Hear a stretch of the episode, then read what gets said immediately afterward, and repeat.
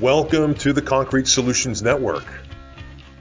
I'm your host, Chris Kader. With us on our show today is a very special guest, a local, John Elder of Surfside Restoration and Waterproofing out of Huntington Beach. John, welcome to the show. Thank you, Chris. Thank you for having me. Absolutely. It's a pleasure. It really is. John, we'll dive right into it. Um, what we're going to do today is just focus on some basic but very important aspects of injection, uh, mainly with respect to polyurethane. So, for the listeners out there, leak sealing on concrete structures that have cracks in them, or concrete structures where you've got the unwanted ingress or egress of water in or out of that structure. So, John, we'll, we'll dive right into a, a question that's very, very common Packers. So, for the listeners out there, also known as injection ports, what are some of the things, John, that you take a look at as it relates to any given job that helps you select what kind of packer that you use? There's a ton out there. Talk to talk to us a little bit about that. Yeah, I mean packer selection uh, for us. I mean we've basically been through pretty much every packer you guys uh, sell, be it brass, aluminum, steel. Um, we've tried them all for the past I don't know how many years, we've just grown accustomed to using the steel packers. Okay. Uh, just because we like the way they function. They're sturdy. Um, every once in a while you run into a batch of aluminum, and it's not really the uh, problem with aluminum. It's more or less uh, who's installing the packers. When you over over tighten them, you could snap them more easily than the steel. But uh, yeah, we just uh, we've grown accustomed to using the steel packers. Uh, for some reason, we, are happy with them, and figure why go to something different if, if these are working the way you want them to. Absolutely. I appreciate that input, John. Very, very good stuff. So, on the note of Packers, just moving to uh, something here a little different. Packer to Packer, when you set up either on a curtain or if it's a crack, what are some of the things that, uh, as, as a veteran installer in the industry, that you look for that are telltale when injecting that, that give you the signal, hey, we might want to stop injecting on this one Packer and move to the next one in line. Talk a little bit about that if you could for us, John. Uh, pretty much when we're when we're doing injections, you know, we're going to start at the bottom naturally, right on a on a crack, and okay.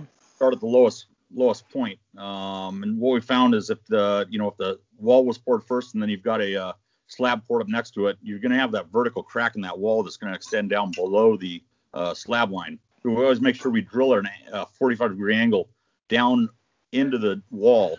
Mm-hmm behind that slab. Gotcha. And then we'll just start, you know, like I say, start our injections low and just work our ways up to the, you know, work our ways up. One of the problems we run into is as we're doing this, it'd be nice to see the stuff go, you know, packer to packer as we go.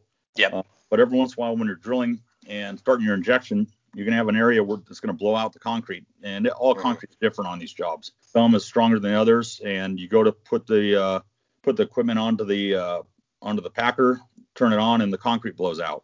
Yeah.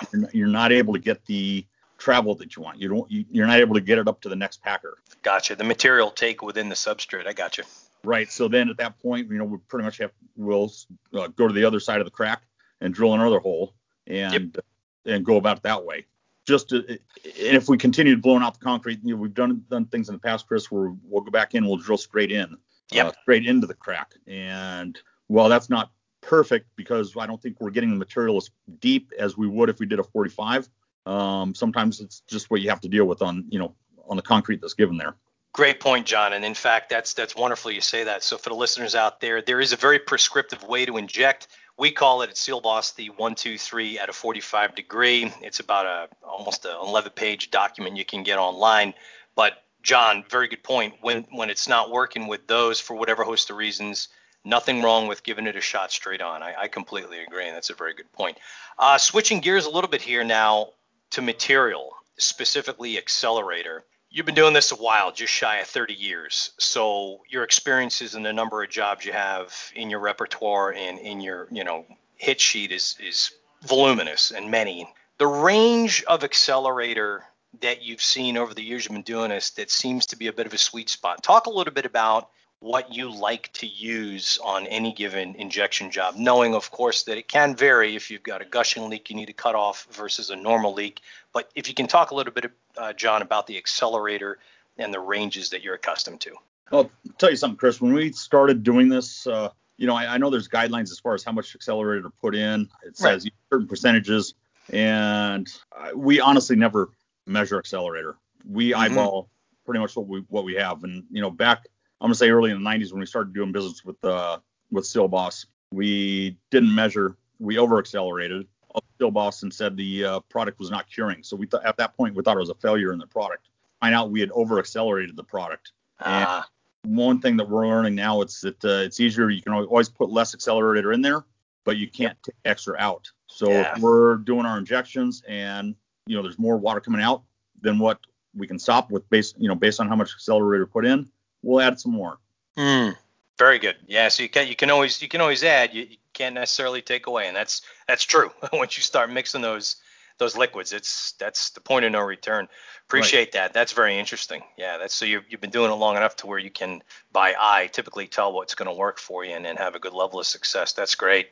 Right. Um, well, most you know inspectors or engineers they want to say, hey, what percent are you putting in? Right. Um, but for me, I'd rather be honest and just say, you know, what we think needs to be added is what we're doing. As long as we get nice. a good, good consistency of uh, foam, which looks mm-hmm. good, then I I think we're good.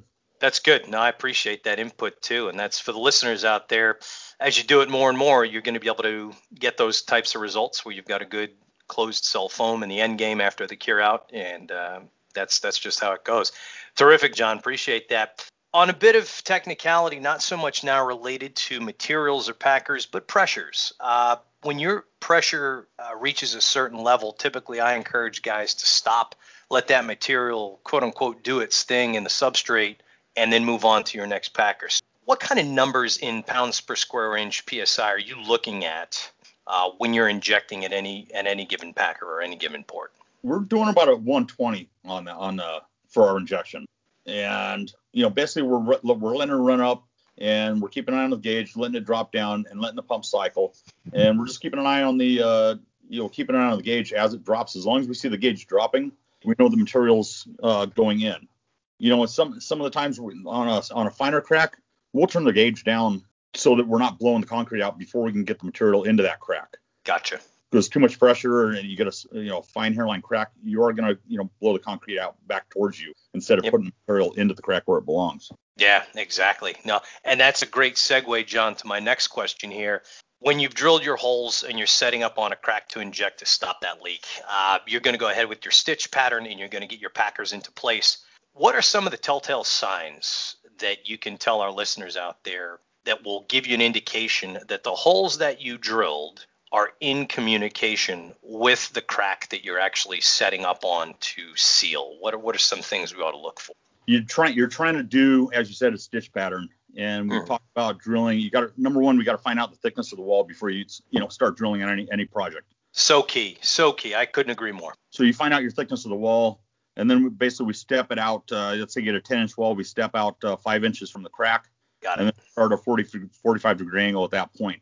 And at that at that point, there's no guarantee that you're going to cross that crack because some right. cracks run into walls will run diagonally, not yep. straight up and down along the rebar. Um, so basically, you're just whenever we get to a job, we'll we'll drill them, rinse them, and we'll we'll start we'll start on a crack and try one and see if that's the way the cracks run. If the cracks run straight up and down, if not, then you've got to adjust your angles accordingly. These cracks oftentimes take a dive to the left, a dive to the right, deviate from just straight front to back, front face to back face the wall. It's, it's so imperative that we take that angled approach and stagger it going from left to right. When you do actually wind up having connection and having connectivity and communication is the word I love to use with the hole that you drilled in the crack, what would be an example of a telltale sign that you've got that communication? Well, our telltale sign is once you see the material starting to work up the crack as you do your injection work. So almost coming back out of that crack a little bit, you can kind of see it oozing out a little. That's correct. Yep. Yeah. Yeah, that's that's that's the game right there. When you, when you've achieved that, you know you've got what you're looking to, to set out and do, and that's that's a great that's a great feeling on a job or on a training. At least in my case, that's that's terrific. Yeah, right on. Techniques that you would use for cracks that could be larger than a quarter inch. I know some folks they want to talk about the use of things like oakum. Some guys use different types of backers and different types of, of materials to get into the crack. something's starting to push three eighths, half inch, John. What are some of the things over the decades and over the years that you've found that lead you to a successful injection for some of these wider gaps? I mean, I can still use your the Sealboss 1510 on something. Mm-hmm. If if I'm going to have a problem with the material bleeding back out, which you will, right. you, we always can put hydraulic cement back over the face of the crack and inject from there, just to contain the material. And then we can also inject water behind the 1510 to help it uh, accelerate. You know, depending if there's active water coming through these cracks or if they're just damp. Right. If there's if they're just damp, we probably have to you know add water behind the injection to kind of speed things up and get the process going, huh? Yep, that's correct. Gotcha. No, that's terrific, and that's and for the listeners out there, these are these are techniques coming from literally decades of jobs all throughout, you know, California and other states, and just success stories as well. So, John, we thank you for, for sharing that. That's terrific. And Chris, I would like one more thing on the, you know, when we're talking about drilling. Um, yeah. You know, naturally, when we're drilling into these wells, a lot of, you're going to hit rebar. Rebar runs everywhere. You know, shotcrete poured in place. It doesn't matter what it is. And when we hit rebar, what we want to do is we don't know if the water is following that uh, rebar on the front side or the back side. So if we do hit rebar, we always want to try and move the drill out further uh, uh-huh. away from the crack and go at, uh, at more of an angle to try and get behind that rebar instead of just putting the material in front of the rebar. That way you're stopping it at source instead of letting yes. it continue to work along that rebar took the words out of my mouth. I was going to say you're getting it closer to the actual problem, the source. That's absolutely fantastic tip. Wonderful tip, John. Much appreciated. And then one of the last questions here, I just want to, before we wrap up, there are projects out there. You, oftentimes, you've got a wonderful set of, and the collection is is vast. It really is throughout the country and throughout the world of very good I, I, like to call them consulting engineering firms. They don't always have to be boutique, they can be very large but nonetheless, engineering firms that specialize in prescribing and specifying materials to be used on injection projects, whether it would be chemical grout, you know, polyurethane injection to stop leaks, or sometimes structural epoxy injection with your two to one high modulus, low viscosity injection resins that are designed to structurally bind the substrate. I find, and I think I've touched on this in previous episodes, I find some confusion sometimes to exist. And I don't always blame those engineering firms because they've got a lot going on. And this is a very niche uh, scope and set of techniques and materials that not everybody dives into. You and I, it's the language we speak often, daily, in fact. When you're talking, John, to some of these really, really good, very versed, very smart people with these engineering firms on, let's say, for instance, a water tank or some type of a containment vessel that has cracks in it and a structural issue is actually not what is in play, but rather you've got a crack that's leaking. What is some of the dialogue that you have with them to convince them this is not supposed to be handled with something like a two to one ratio high mod LV resin, but rather a polyurethane, and here's why talk us through just very organically some of the dialogue and some of the things that you, you say to those folks to get them to kind of very legitimately see the light and switch their choice to chemical grout? Well, I got to be honest, Chris. When I'm when I'm called out to some of these tanks, and uh, you know, naturally there there are some good sized engineers and uh, contractors working working on these projects. First thing that comes to their mind is epoxy. They yeah. don't they don't know chemical grout. They basically they know epoxies, they know structural repair materials, and that's pretty much about it. So when we go on a job, we'll basically have to teach them, in a sense, you know, about why you'd want to use the chemical grout as compared to epoxy. Epoxy is a structural fix. Chemical grouts are out there to stop water. Most of the stuff we do is in a wet environment, and we, we still go to, onto jobs currently where they've got tanks that are leaking water, and the engineers want to use epoxies, right? Which is impossible. Yeah. Uh, so we'll go on a project and just basically, you know, present them with the Sealboss product. Um, sometimes that seal boss is not specified. Um, right. We'll right. have to use what they specify. Sure. And most recently, we uh, used the product, another product that was specified, but the centipoise were so high in that um, that we weren't able to get the product into the cracks. And yeah. we basically just came back to them and asked them if we could come back with the seal boss product. Um, let's say the 1570 LV, um, which has a lower viscosity. Uh, yep. And that worked fine. Otherwise, we were using the other manufacturer's product and we are just sitting there and uh, the cracks we're not taking. Yeah. So it's uh, we pretty much have to like say teach these guys as as we go, and they don't have any you know that much resistance to it. I think they're open to learning. They um, are about this yeah. stuff. But you know, and that's one thing I like about the Seal Boss product. You've got so many options as far as viscosities, and you know some of these other manufacturers they've got you know one or two viscosities, and most of them just aren't going to work for you know every product project you go on. Yeah, it's interesting. I um and names shall remain out of it, but to that point exactly, John. As recently as today, I, I had a correspondence with uh, a very reputable engineering firm in which uh, the individual there was under the impression that one of our steady competitors uh, had one of the widest array of offerings. And sure, you know, we all work for our respective teams, but I took that as an opportunity rather than a, a shot at my conscience and my pride.